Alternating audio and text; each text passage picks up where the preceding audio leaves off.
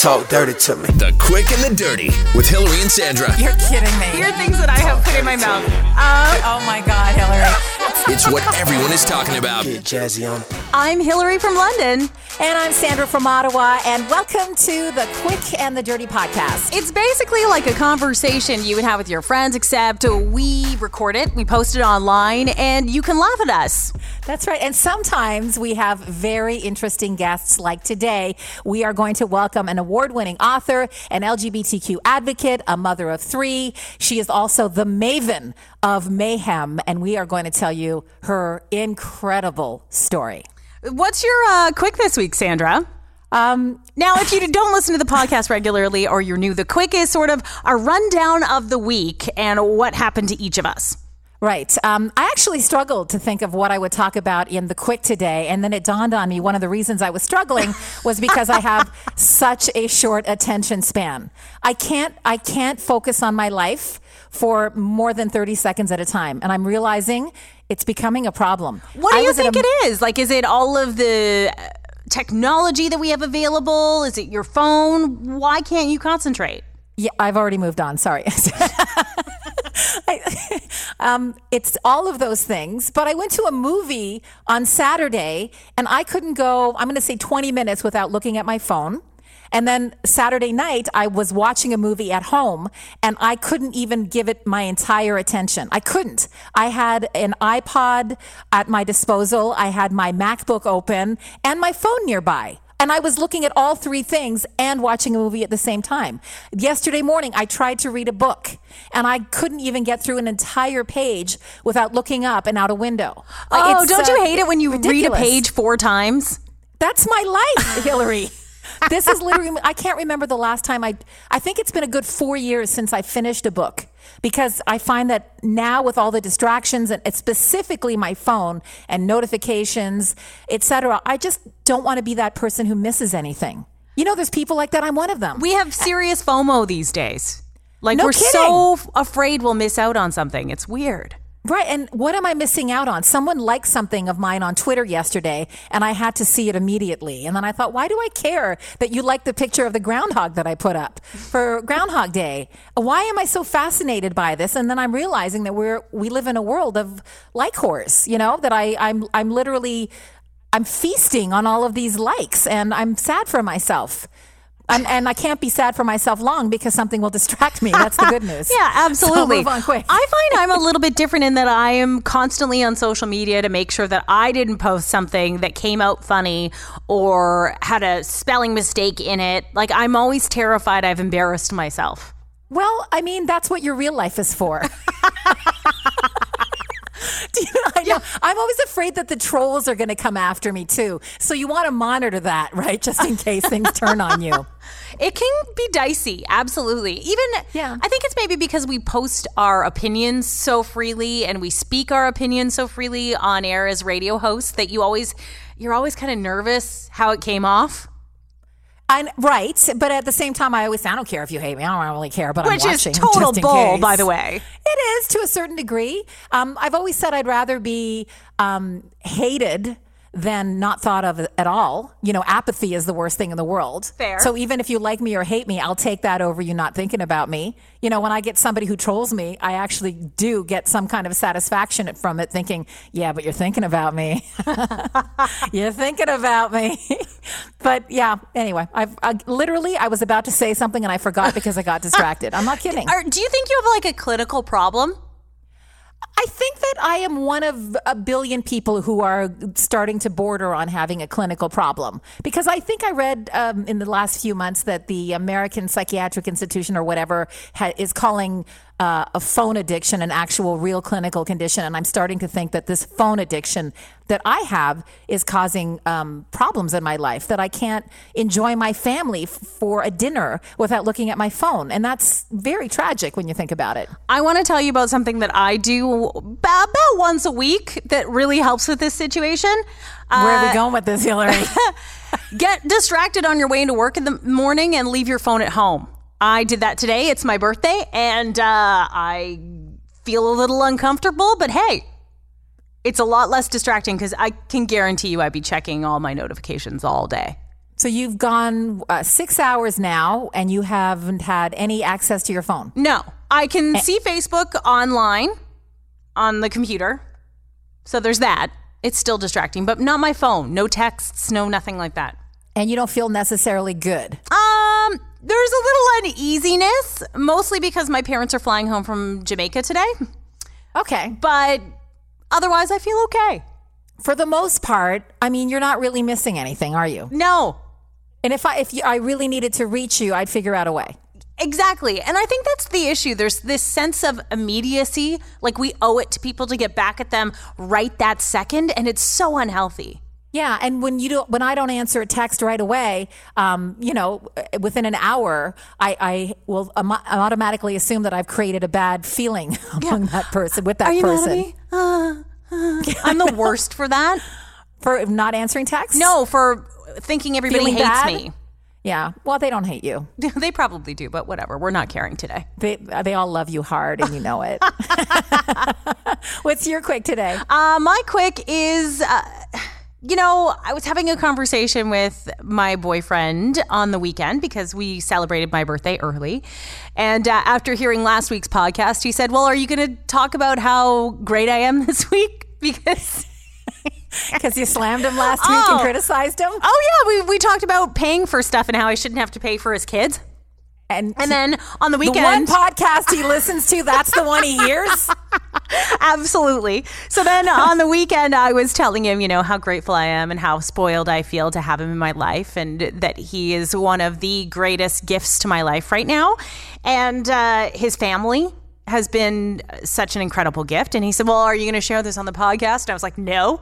Podcast is for the drama. So I thought, you know what? I will.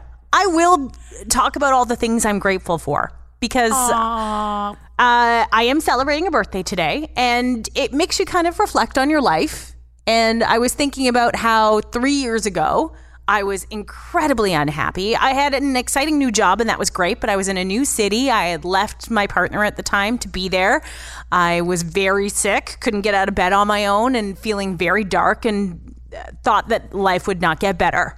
And then today, I have an amazing person in my life who is giving me the family I thought I'd never have. And uh, I have my family close by. They moved into town, so they're nearby, and I have amazing friends. You're included in them. I better be. Yeah. I love this. I love this story. Keep going. And uh, even my not so close friends, I'm so grateful for because even in your darkest days, you don't often think you're you may be just minutes, hours, a day, a month away from the brightest time of your life. So Right. it, it's often difficult to take that moment and say, "Yeah, now's really dark," but you often don't see through the darkness, right? And it's easy to wallow in it. Absolutely. and so I sometimes wonder we celebrate our lives and the people in our lives on our birthdays, but why don't we celebrate that every day and be more grateful? Um, because sometimes they're jerks. sometimes, Sometimes friends they're aren't so making you nice to pay for their kids. No. That's right. Because because not every day is your birthday, and not everybody's nice to you every single day. And those are the peaks of val and valleys of life. And sometimes you have to have, have bad days, like you said, to really appreciate the good days. That's why. Yeah, for sure. But that's also the sweetness of life. Like It the, is the sweetness of life. And I can't tell you how happy I am to hear that you're so grateful and excited about where you are in life. I'm excited that you're excited. that's awesome, and I'm excited for you. Like I. Even looking at friends going through difficult times, you know that there's so much more there. And I'm kind of making myself sick a little bit today, being so positive. But Well, kind of want to die a little inside. Um, but it, life really is amazing in all of its shapes and sizes and Yeah. ups and downs. And It is. And, you know, taking the time to appreciate those sweet moments is also super important. So I hope you have a, a great birthday today. Obviously, I mean, it's it, we're still in the morning, so it's only going to get better. I already By got way, Starbucks just- delivered. Come on, does it get Girl, better? Can I, by the way, say one thing about your guy listening to the podcast? Yeah. Last night, I acknowledged to my husband that I we've gone 33 episodes now. We're 32 episodes, and he has not listened to one. He hasn't listened to a second of it. He doesn't even know. I don't even think he knows the name of it. And I, I actually sort of got snarky about it last night, saying, "You don't even listen to the podcast." He goes, "Sandra, you tell me all your stories. I know all your things. You talk a lot at home. Um, I'm good." so, I guess that's the advantage to not living in the same city as my significant other. He mostly just listens to find out what crap I've talked about him. like he wants to know, oh, it, it's like a secret way to communicate with him when I want something to change in our relationship. Right. It's amazing. it is amazing. so I don't Um, actually have to say it directly to him. It's great. It is great. You want? So you ready to do the dirty? Uh, I would just want to say one more thing about being grateful because I read a quote about this and it Oh. Girl, really, really touched me. today. I'm so grateful. I'm gonna just pound it into your heads today. Okay, do it. Tell me how grateful that, you are. Uh, I don't have the exact quote because I'm not a prepared person, but uh, I read this amazing quote that said, "Without being grateful, you lose the childish awe that you have for the world." well said. Do you know who wrote that? No, no idea. Okay. I am grateful that I'm not nerdy enough to remember those things. I'm so grateful that you're not either. All right. Okay. Uh, she is known for being the Maven of Mayhem originally, a very popular Ottawa blogger. Four years ago, her life changed when her child told her that she was transgender. And then two years ago, her life changed again when her spouse told her she was tr- transgender too. Uh, she has an incredible story with a motto that is simply lead with love. You want to talk about grateful? This lady is grateful. Please welcome to the Quick and the Dirty podcast, Amanda Jette Knox. Yay! I tried, to, I, I tried to give her a really, really big introduction because she also happens to be a friend of mine. So I want to give her extra. Did you remember to turn her mic on? Because I can't hear her. She's still talking and I don't have the microphone on. You know what I'm grateful for? Nothing. And you know what's hilarious is that right before we started recording, I talked about Hilary, how she talks slow to me and always says, Did you do a check? Did you test everything? Because I screwed up once and I've never managed to live it down. And now this happens. Great. That was really good. Amanda, I'm sorry that um, I'm, s- I'm sorry that uh, this is what it's come to. But welcome to the Quick and the Dirty podcast. Actually, there's no better introduction than what just happened. I was pretty excited, and like I wrote it out last night, going, "This is so good. This is so good. I can't wait." And I'm going to say your name Yeah. really, really big. I was like, And you were really focused. I was like, wow. I know, and like I'm cheery. No one can hear me cheering. Yeah. And then she was pointing to the thing, going, "Is my mic on?" And I'm nodding at her, going, "Yeah, yeah, yeah. It's on. It's totally on." Yeah, I'm pretty sure it's not on. Oh God. That was like a bad night with your husband. You're really excited about it, Yeah. and it just doesn't. Yeah. So like every night with him. is what we're saying. Come on, girl, you made it easy. Okay, Amanda. that's what Tim gets for not listening. That's right. That's right. we can smack talk him. Um, I don't know where to start with you, Amanda. You and I are friends. I know your story. Uh, you and I have talked about it extensively. Um, so I guess we can start from the very beginning and that fateful evening four years ago where your life changed dramatically. Okay, yeah, let's do that. Let's So, do that. Um, so just over four years ago, I think if you had asked me, you know, oh, tell me about your family, I would have told you that I had uh, a husband and we had been together forever and ever. We met when we were teenagers and we had three boys and uh, we had a little house in the suburbs and I was I was home with the kids for a while and then I wrote and you know I I, I, I work from home now and you know and that my spouse works for a you know a high tech company and like we were really like a typical family um, except that the one atypical part was we had a child who was very unhappy and we could never ever figure out why this kid was unhappy. Um, and we, we tried everything. We we went to therapy. We saw doctors. We tried diet sleep parenting changes everything we could and we could not we could not figure out why this child who we thought was our middle son was so different from the other two. And there, there were no sweeping declarations. There was never anything to let us know. We just knew that there was this low lying unease and, and melancholy. So on february 25th um, of 2014 we went out shopping because it was pink shirt day the next day. Do you know what pink shirt day is? Yeah, that's that uh, movement in Halifax where um, two two or one or two boys in a school started wearing pink to stand up for another kid who'd been bullied. Something like that. Yeah. Exactly. Yeah. And so now the symbolism is everybody wears pink on Pink Shirt Day to show that they're standing up against bullying. And so that's what we were doing. We were going to the store.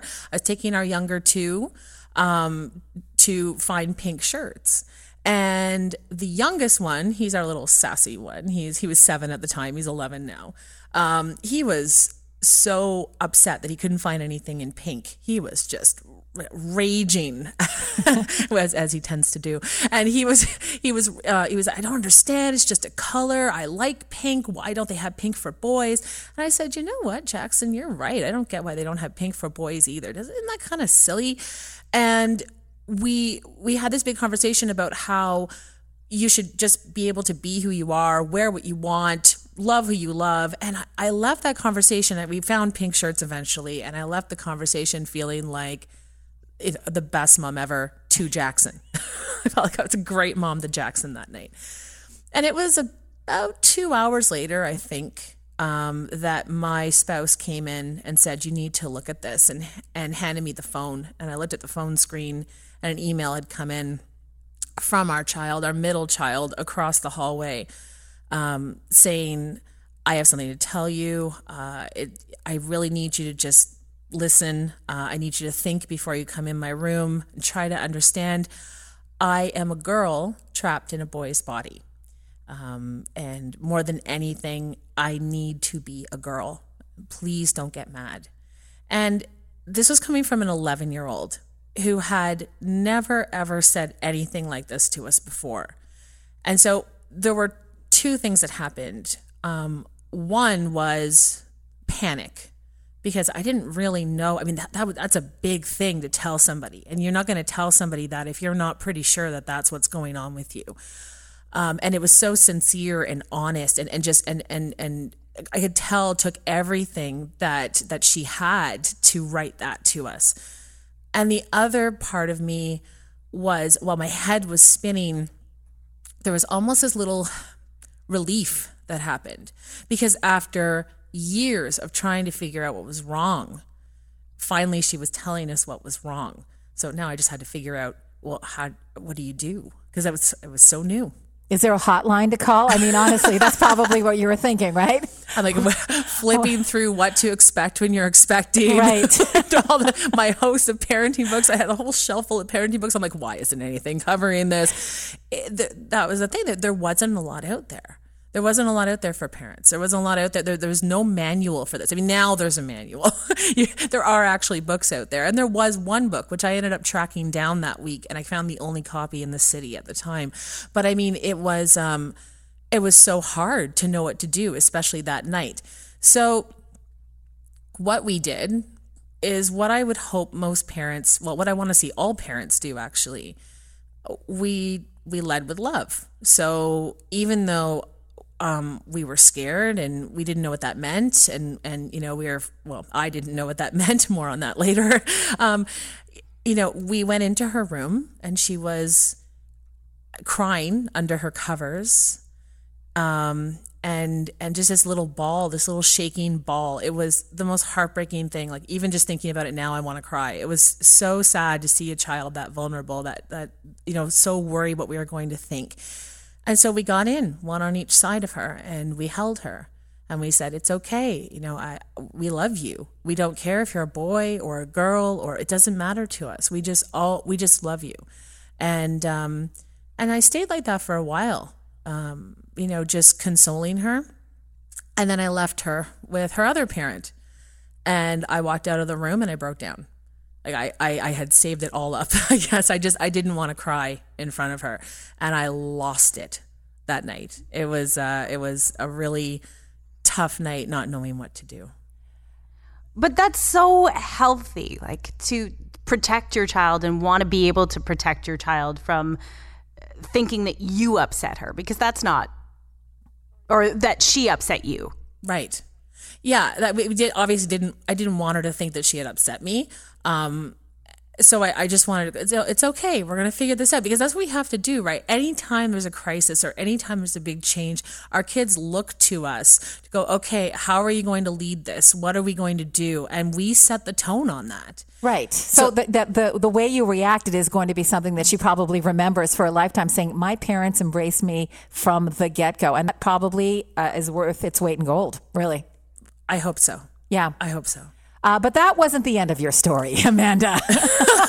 Amanda's story. Amanda's story continues on. Fast forward, and I know that it was. I know that it wasn't an easy road, and we'll get to that. How I know uh, in a bit. But uh, fast forward, I guess two and a half years. No, Was 18 months. 18 months. Oh, I'm sorry. It was two and a half. So it was like 18 months later. Yeah. There was another dramatic change in your life. Yeah. So the other dramatic change is that um, when Alexis came out, that is the name that she chose for herself. Uh, we went through a number of names. I vetoed a few. Having an 11 year old pick out her own name was. Kids pick stupid names. So- some of them was like, you really won't like that name in a few years. You have, you have to trust me on this. Um, so we, yeah, but we ended up with Alexis, and it suits her so well. Um, so you know, we're set. The, the everything's settling down. I mean, she dealt with so much. She, she, you know, there was it was a really tough time, and then things started to get better. And I was like, okay, so this is sort of the life that that we're going to lead now. So I I have a blog, and one of the things that we decided to do as a family. Um, was tell the story of Alexis going through transition on the blog. And we did this because when she, the one of the reasons she was so scared to tell us, even though we were pretty open minded people, um, was that she had found very little out there um, of affirming families, of families who had supported their children through transition. So we decided that we would be an example of that. And then my writing sort of took a different path and it went into this advocacy role, which is fine. Um, and so we became this family that, by all accounts, was a mom, a dad, uh, two boys, and a daughter who just happens to be trans. Um, and and um, we were getting some media attention on that. Uh, we had done a, a couple things with CBC. Things were really sort of, and, and I was I was starting to get comfortable there. Um, and then uh, my spouse um, told me that she is also transgender. So Wow. that was a big reveal, and and and and, and I mean that was um, I sort of pulled it out of her um, because one of the things is that. Zoe, and that's that's her name, which is also a lovely name. I said, "Don't pick an A name. There are too many A names in this family. You can't. You, you, so, Please like, don't be Anne. don't be Just don't be Anne. Anne. yeah, don't be. No, wait, I was like, just all. I veto all A names. So she went to Zoe, which I think is a fantastic name. Um, but Zoe had known her entire life that this was who she was, but she had buried it so deeply because to her it just wasn't an option. She grew up in the 70s and 80s. She grew up in a small Ontario town. Um, if she had tried to come out then, that just would have been disastrous. And then she had tried to come out later, like right before we met when she was 19. She had tried to come out to the people she was living with and was told in no uncertain terms that if she did um, proceed in that direction, that she would have to find somewhere else to live. And so all the people that she loved and she cared about at the time had shot her down. And she said, you know what? maybe I just need to man up. You know, maybe I just need to just sort of get over this and be a man and be and be a good man. So what does a good man look like? Well, a good man marries someone and has children and has a good job and is a good provider and I'm going to be all those things. Um but Zoe was never happy being those things. And and I knew that. We I mean she she met me and she loved me and I loved her and and she loves our kids and you know um that that in itself I, I could never figure out what the problem was because we had such a good life um so finally after dealing with a lot of the chronic unhappiness i took her out for a date night it was july 2nd i think and we went out we, we just got back from pride in toronto taking our kid to pride it was supposed to be so much fun and it was great and, and, and empowering for her And Zoe had the time of her life, and I could not figure out why. When we got home, she was so down. So, so you know what? Let's let's go out for let's let's go out for for dinner. And we went out for dinner. We went out for drinks. We went out, and still the person across the, the table from me, who I thought was my husband at the time, was so miserable. And so I said, Look, I want to know what's going on with you. And I just started to guess. We were driving home and I was getting a little frustrated, but I was trying to stay calm. And I said, like, look, are you are you gay? And the answer was, no, I'm I'm not gay. And which is actually a lie because she's a woman and she's into women, so she so she's gay. But anyway, it's okay. We can get over that. So gay. so gay. Um, but and then I don't know why I said it, but I just said like I said, you know, are, so are you are you a are you a woman? Do you want to be a woman? And it was just dead silent. It just can't, you just said it randomly, just like I'm throwing out things and I don't know what's going to stick here. I was like, what big reveals can there be? Well, that was at the forefront of my mind because we have a trans child. I didn't expect that that was going to be the answer, though. right. Not at Well, all. it would make sense that it would be somewhat in the genes. Yes. yes. And you know what? Since then, we have met other families who have more than one trans person and often multi generational. So we are, Really? yeah, we are meeting other families where there is a trans parent and a trans child. So it was, it, it was shocking in the sense that I had never seen that before. I remember when Zoe first came out, mm. and I remember you were radio silent for a while. Oh, yeah. And you and I spoke for the first time, and you told me everything that had happened. And I remember you saying, "There isn't anyone else like us. There, where, but there are." And we we started. I remember having a conversation about genetics and Yeah. and uh, how what does it all mean and all this stuff. But now you found so many other families, really? Well, I wouldn't say so many, but Right. I, I guess maybe I did say so many, but I didn't mean so many. Uh, There are a few. There are and, and I have met a few. Um, you know, and I'd actually have to sit and count. I would say I personally know between five and ten Wow. other families, and those are just the families, and most of them, of course, uh, I know as a result of um, them reaching out to us through my blog.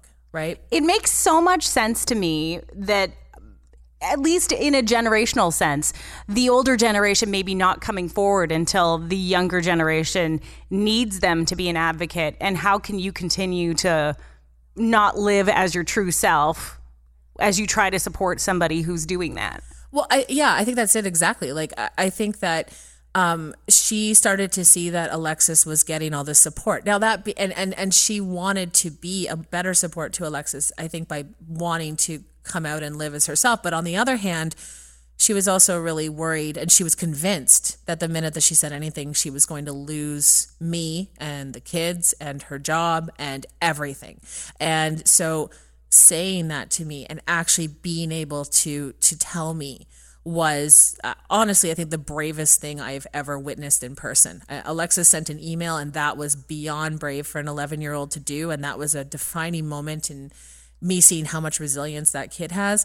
I think being in the car and being present when Zoe admitted that to me and I was really the first person she had spoken those words to in that in years you know um and knowing like I'm gonna lose it all by saying this but I, I can't help I can't I can't hide anymore I have to do this I'm like wow that's courage that's courage That's abso- Absolutely. And and you were married for how many years? Um, well, we were together for 22 years at the time, uh, and we were married for 18, I think, or almost 18 at that point. So that's a long time to not tell your spouse what's really going on. There must have been a lot of pain Oh, for yeah. you, Yeah, oh, for yeah. her, for all for all involved, really. I think um, I would love to paint a picture where I just went, okay, that's cool. yeah, sure. I know about trans issues now. It's fine. Um, it, it, it wasn't. Um, it wasn't an easy ride for the first few months. It was. Um, I had so many conflicting emotions because on one hand, I, I fully support anyone in coming out and being who they are. I don't believe in hiding. I think that we should be we should be able to live as our true selves. And I had been fighting alongside my child and her amazing community for you know a year and a half at that point and learning and seeing that you know rights needed to happen and and people's minds need to change. And so I was all on board with all of that. On the other hand this is my spouse. Like we had a whole life together. And and how did I not know? And and and And so while I understood why, I totally did. I, I empathize. I understood why she felt she had to hide, how scared she was, all of that. And that's all very real and true. My emotional side, which is not my logical side, was like, how could you do this? Right? Like how how could I how how could you not tell me? and and um and and I was angry and I was sad and I was all those things and I felt bad about that but at the same time really needed to own it too. Were you more upset about the lie or more upset that she didn't give you enough credit that you would stick around? Oh no, I think she was smart actually not saying anything because I'll tell you my perceptions of trans people changed wildly after our daughter came out. If Alexis had not come out first, there's no way our marriage would have survived. Because at least I don't think so. Because um I I think that a lot of us grew up with this internalized transphobia. We were taught by the media that trans people um, ha, you know, uh, were mentally unwell or perverse in some way or or something. And and so deep down, I think I believed those things for a long time, even though I was okay. Like I was never mean to trans people if I happened to meet one. It's just that I just didn't understand and I didn't try to understand. And and um and so Alexis coming out, well, here, this is my child. So, I mean, I have to unconditionally love my child. That's, it's like built into me. I, I've never been able to understand parents who turn away from their children in these times. For me, I, I had to learn everything I could. Um, because I had so much ignorance. I, I, wouldn't say that I had hatred, uh, definitely not. Um, it's just that I, again, I'd never taken that time to learn. So Alexis forced me to learn. And because of that, I was able to meet Zoe in a better place. Right. So Alexis essentially saved our marriage. There's no question. Um, I find you know when you talk about what your were your preconceived notions were about trans people. I remember gosh, I'm going to say five years ago, I read a story about uh, a mother in Alberta who had decided to give her child hormone blockers at the t- time, or Lupron, as it's commonly known. And I think the child was eight, eight years old. And I remember reading it going, whoa, that is a very young age to get. And I remember thinking, how little I knew about the subject. And I and I, I actually got a little judgy. I know it's unlike me to get judgy, but I did. and I read that article You- going, God, yeah, I know. All right, Hilary, let me have it. and I and I remember thinking, holy crap, why would you stop puberty at eight years old? I mean, give them a chance to, you know, maybe grow a little bit more and make that decision. But I came about a year later, I had a similar experience that you had, Amanda. And that's where our story comes together. Yep. In the most beautiful way possible. Now, this is a not a big thing, but kind of a big thing. Well, it, For you- you and your I would say that it's not a big thing because, uh, like I, I, I spoke about to you many times, this also has become our normal. So, whereas Amanda tells her story for the first time, people will go, "Whoa, oh my God, whatever," and I'll be like, "Yeah, I've been there, whatever." You know, once you have uh, starting full, I think you need to lay it out. I'll lay it out. Amanda and I met. I'm going to say in May or June, four years ago, coming up on four years ago, because my child had also come out as transgender. So I had what I thought was a daughter and a son. And my daughter at the time um, initially told me that she, and I'm using that old pronoun, was gay a year before, was a lesbian. And I remember laughing and going, that's old news. we know it wasn't a surprise to us. Um, when our, our son was a girl, um, well, I'm going to say he now because the pronouns are confusing me. He would often, well, when, when he was five, he refused to wear dresses. That was sort of the first, okay, that this is getting weird, but not just refused, traumatic. Anytime we'd put tights, a dress, uh, a bow in the hair, because, you know, mama's a princess and likes those kinds of things. yeah, I can just imagine you with a baby girl. With- it would have been was- intense. I was, listen, I was in my element, I'll tell you right now.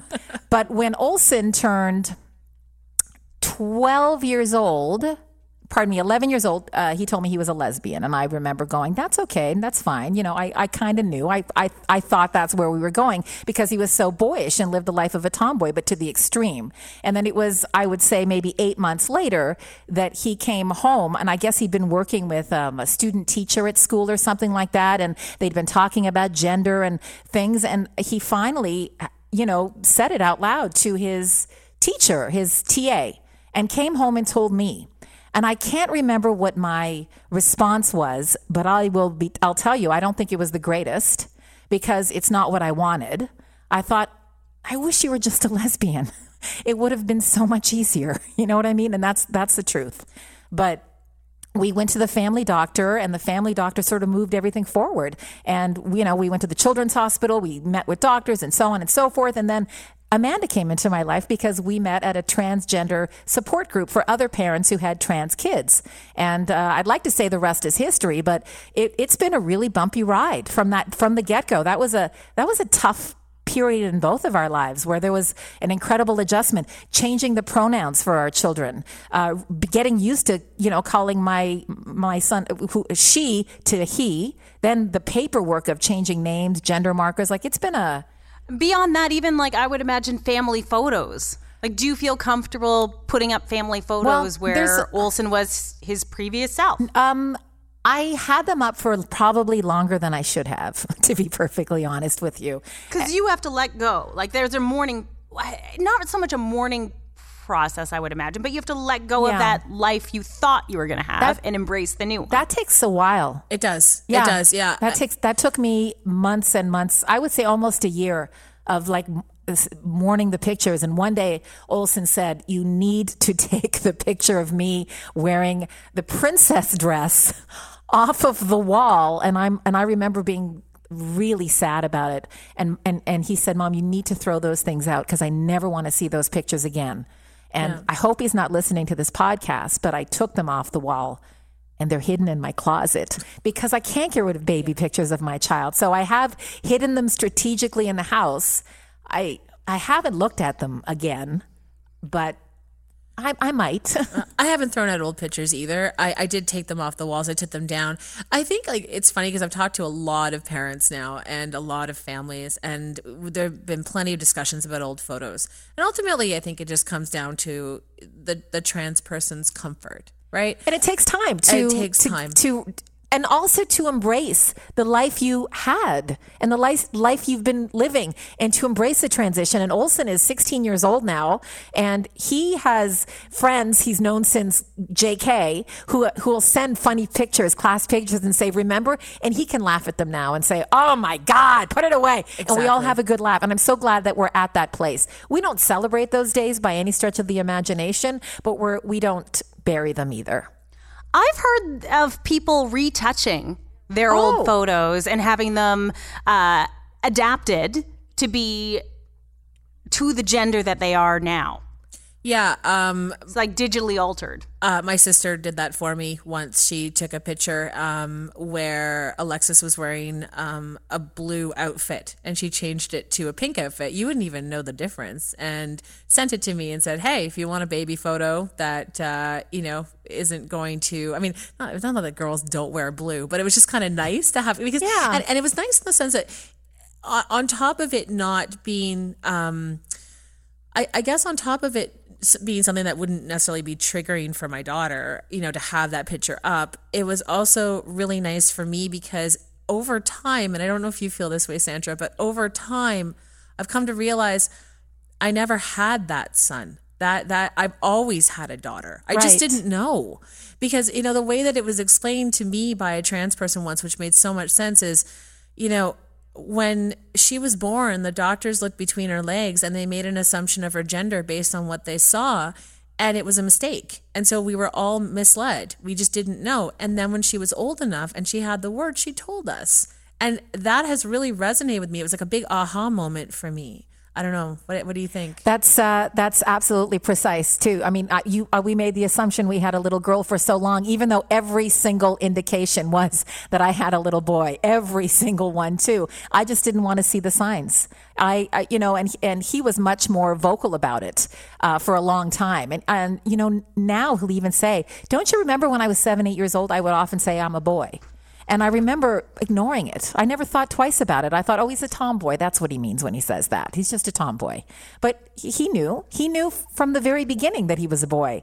But you're right. It took him uh, 12, 11, 12 years before he was able to tell me. But, you know, one of the things that brought us together um, were our children. But we often talk about what we've learned about people because I feel like it was life changing what I've learned about people. They're not all bad. I used to think they were, I used to think terrible things about people, but it has restored my faith in humanity, how much good there is in the world. We focus on the negative far too much. There's a lot of good people out there who are, who have accepted our, our child, who have accepted our family. Some have quietly left, to which case I say, good, I don't care. Bye bye. See ya. Don't let the door hit you on the. And you know they're smart enough not to make a fuss about it because they know that uh, uh, they're on the wrong side of history on this one for sure. Definitely. But yeah, p- uh, people have surprised me, and some people have left. Like I said, left our lives. What about you? What What did you find?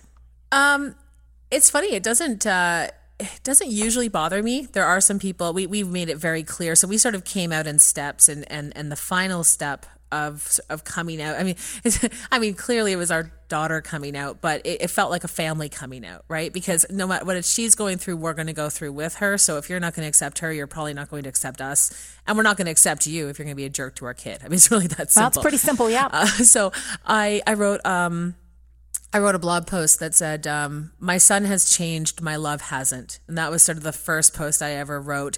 Um, and it had a little picture of, of some pink high tops. And, uh, and, it, and it's written in language that I probably wouldn't even use today because I've learned so much, but it, it was where I was at at the time. But I think it conveys a lot of love. And I said, Look, if you can't accept this, if you can't get on board, I ask you to exit our live stage left. Just leave quietly. Just go. And you know, some people did, and that uh, hurt when I realized it. I was like, wow, because some of these people I had seen through so much in their own lives, and they couldn't be there for us when this happened, uh, or wouldn't be there for us. But the people who have entered our lives, I mean, first of all, most people stayed. Most people stayed. Most people have been phenomenal. Our families, our neighbors, our school communities, our, our friends, the vast majority of people have been amazing and and it also le- it left space because really if people aren't going to be there for you through thick and thin. Well this is a good way for them to wade their way out. So Yeah. pretty, pretty good to- Absolutely, yeah. yeah. It's like okay now i know that if anything else happened you probably wouldn't be there for us either. So okay goodbye. And it's made room for these amazing people to come in who are so full of love and acceptance. And our friendship circle has grown and gotten stronger and healthier. Anytime that i have like a family member or somebody come in to a party we're hosting or any kind of event they always leave and say you have the best group of friends i've never met friends like this i'm like yeah that is because of our child and because of my wife for sure All right, this question is for both of you ladies because you mentioned that friends or whatever that weren't supportive, you would uh, just let go of them. How did it work for each of your family? Sandra, I know your family, traditional Greek family. How did they handle the news? Because it's certainly not something you need to be ashamed of. No, I, that was hard actually um, because I've had, um, you know, yeah, like my parents are very, very traditional, and that was the thing that really bothered me the most. How was I going to tell my friends and specifically my family about my son? And was I going to be rejected? What was going to happen? Was there going to be a war? Did I need this in my life? How was I going to handle all of it? So I took the position that Amanda took, and that was very simply this. This is how it's going to be. You are going to call my son a he, and these are his pronouns, and accept him for what who he is. And if you can't, you can't be in my life. And that's it. I actually had that conversation with my father, and I remember it getting like a little bit quiet. And then he just changed the subject, moved on, and he's always called my son a he after that. And now it's second nature. It is our normal, and nobody even nobody even thinks about it or talks about it. But I get stressed at, at family gatherings like the extended Greeks because there's uh, like 400 of us at any t- given time. I do get So stressed. they won't even remember the the pre. My my first cousins, my, yeah, exactly. My first and my second cousins, they don't care. They're modern. They're educated. They know. They don't care. Nobody cares.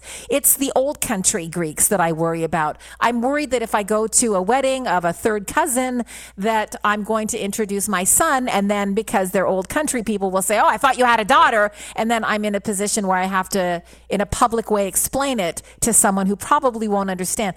That's my fear. Like that's that's the thing that really bothers me that I would be in that position. So I've I've had meltdowns with my parents before saying, "Okay, if I go to this event, I need you to make sure that everybody knows and and uh, they know that the pronouns are this because I can't have them upsetting my child at a wedding or something because I'll make a scene. You you've seen me, Hilary. I can make a scene. I can't imagine. I can, and and I, I know that there are I can handle a lot, but when you mess with my kid, and I know I speak for Amanda when I say this, things are going to go south for you very very quickly. So I'm lucky. and that, Greeks throw things, so oh, they're yeah. in trouble. Thing, if there's a plate in my hand, nobody's safe.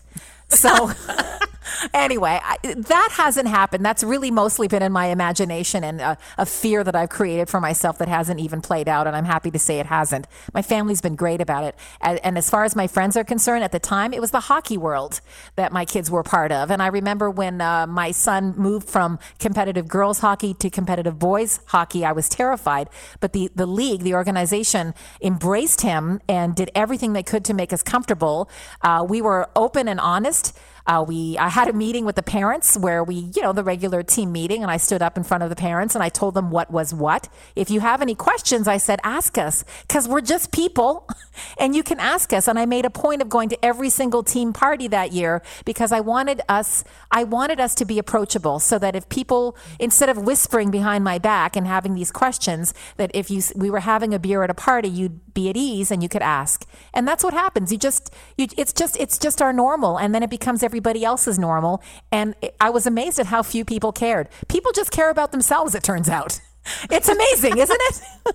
It's wonderful. I you know. I, I think we had a very similar experience. Like, Yeah. I, you know, okay, there, there was this one. Uh, okay, family. I will just say first of all, family has been great. Our family has been amazing, um, and I have no complaints there. They just rolled with it, both sides, both times, which is incredible. Um, I think you know it, there. There was this one mom at my children's school um, who was very judgmental about this. And she would never actually tell us that she was. She would she'd wait till we left. I was on uh, i volunteered a lot around parent council at the time and she also did a lot of volunteering. So she would always wait till i wasn't around and then she would just start trash talking. And um and and i had thankfully some good friends on council who would who would come back to her and say you know and, and counter her and stand up and be good allies which i appreciated. And this was sort of a defining moment for me because I was I was bullied very badly in school. And and when I was bullied, I never stood up for myself. I, I just I just didn't have the voice. I didn't have the strength to do it at the time. And all of a sudden I felt bullied again and I felt like my child was being bullied and I was not okay with this.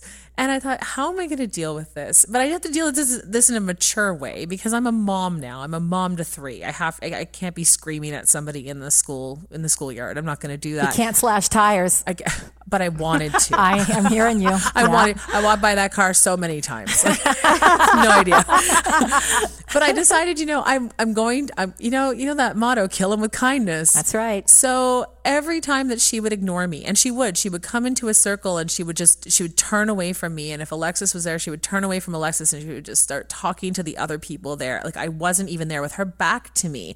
I would get up in her face and I would actually turn I would I would walk up and be in front of her again and I would compliment her on what she was wearing or I would like something that had to make her acknowledge that we were alive. And then when we would do volunteering um movie night, for example, you know, if she was running the canteen, I would put Alexis with her. I would have Alexis run the canteen with her. And then, you know what? She would have to talk to her.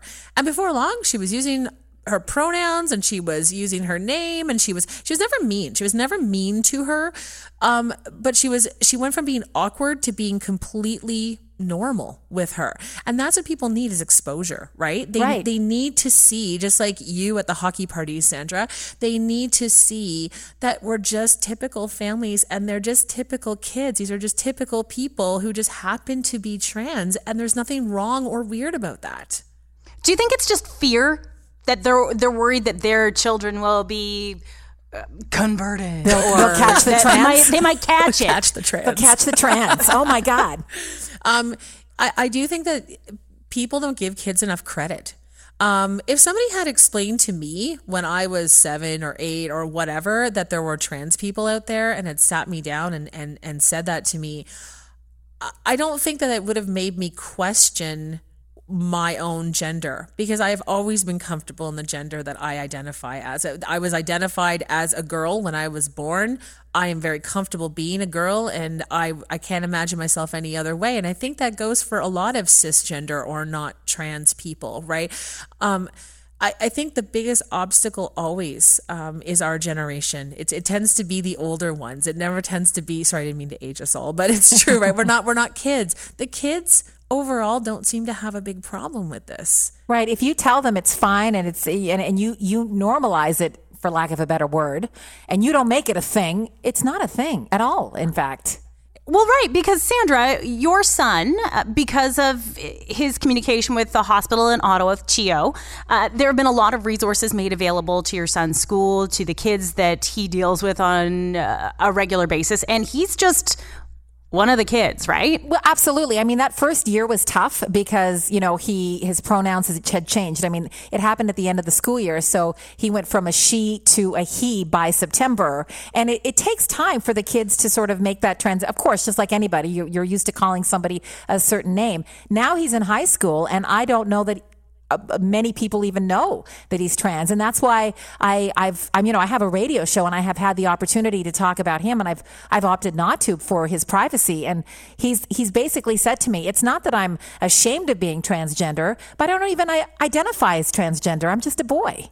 Yeah. That's I'll, all I am. I'm just a, I'm just a guy. And I'm like, okay, that's fair enough. You could be whoever you want to be. Yeah. I, well, and sorry. Oh, I was gonna say I, I remember um, Alexis starting at a new school and she took drama and they were all sitting around and they were they were talking about you know um, tell us one really unique thing about you. You know how they do that, right?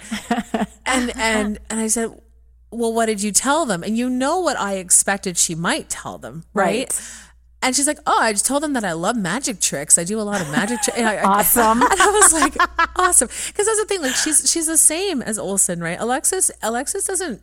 She's not ashamed of being trans, and she's she's um anything that I say um you know publicly about her, I have her stamp of approval for it because she knows this is an important thing that we do that we talk about this. But on the other hand, in her day to day life, I don't think most people know or care.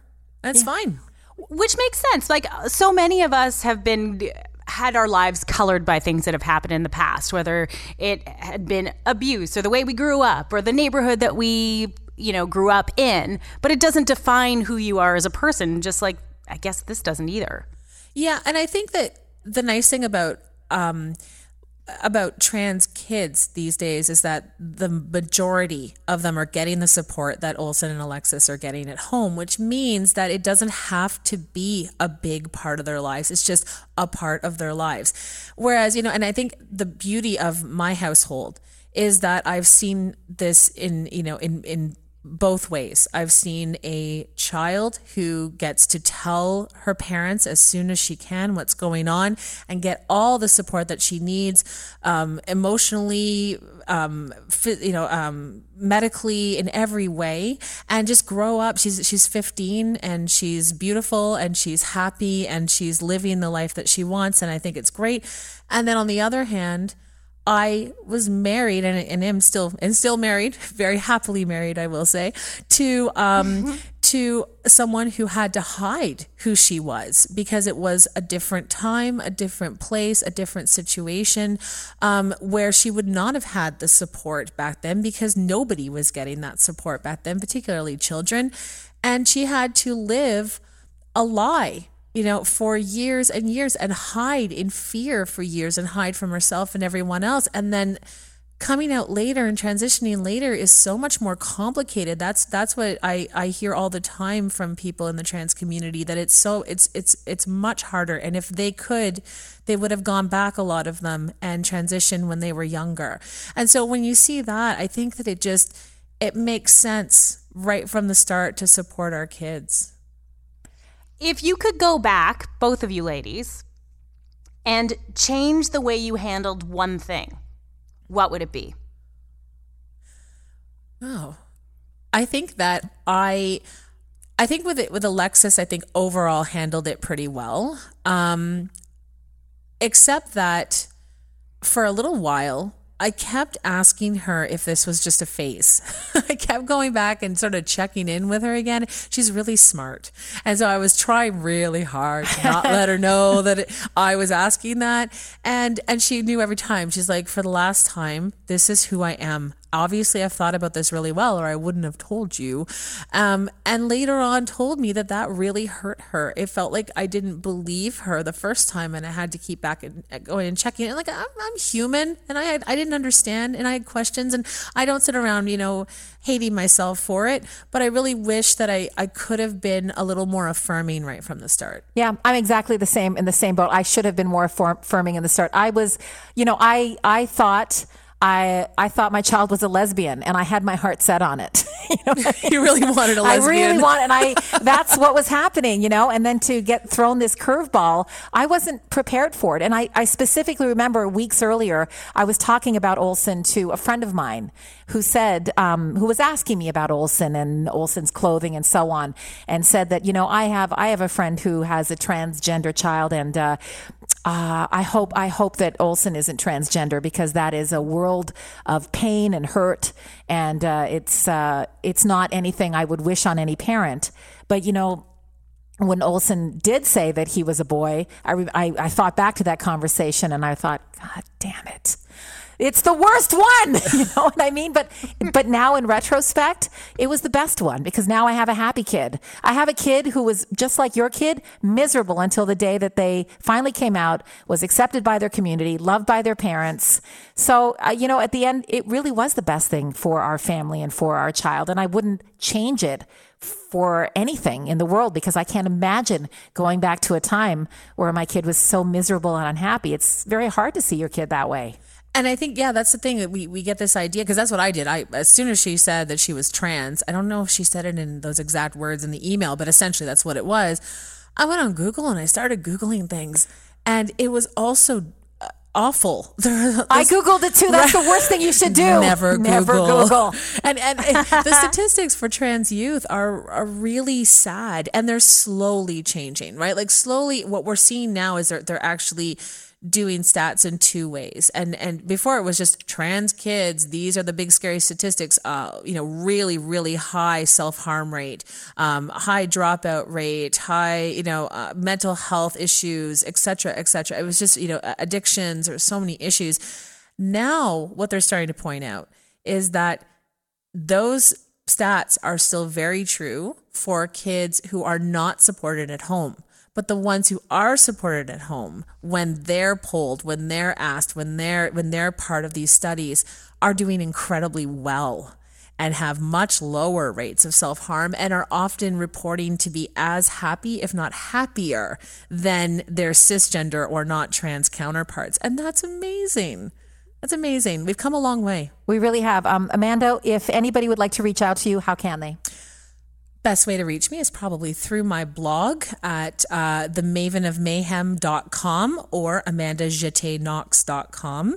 Uh, you can also find me on Twitter at Maven of Mayhem and pretty much everywhere else under the same moniker. Yeah, you're all over the social media, girl. I like the social media. Except and Sandra, can you include in the blog post any contact information for CHEO and I'll look for some in London? That's a great idea. CHEO has a fantastic gender diversity clinic, so I'll throw that in there too. That's great, Amanda. Thank you so much for coming in today. and so by the way, I'd like I'd like to make a point of uh, mentioning that she has had no coffee this morning, and she's Amanda. You are yes. a gem. Yeah, you are. I don't know how I did it. I respect you so highly because that could not happen. And thank you for your patience. I'm not uh, fully up on pronouns and. Uh, I may not say the most politically correct things, but I, I definitely appreciate your story, and uh, I'm so inspired by you guys. Well, you did great. I actually found that you you spoke very well overall. Yeah, and uh, thank you so much for having me. And don't forget to follow the Quick and the Dirty on social Instagram at Hilary on air, at Sandra Kiss 1053, Twitter at Hilary Welch, at Sandra Kiss 1053, and Facebook at Quick and Dirty Podcast. If you've got a question for us, you can email us at thequickandthedirty at gmail.com.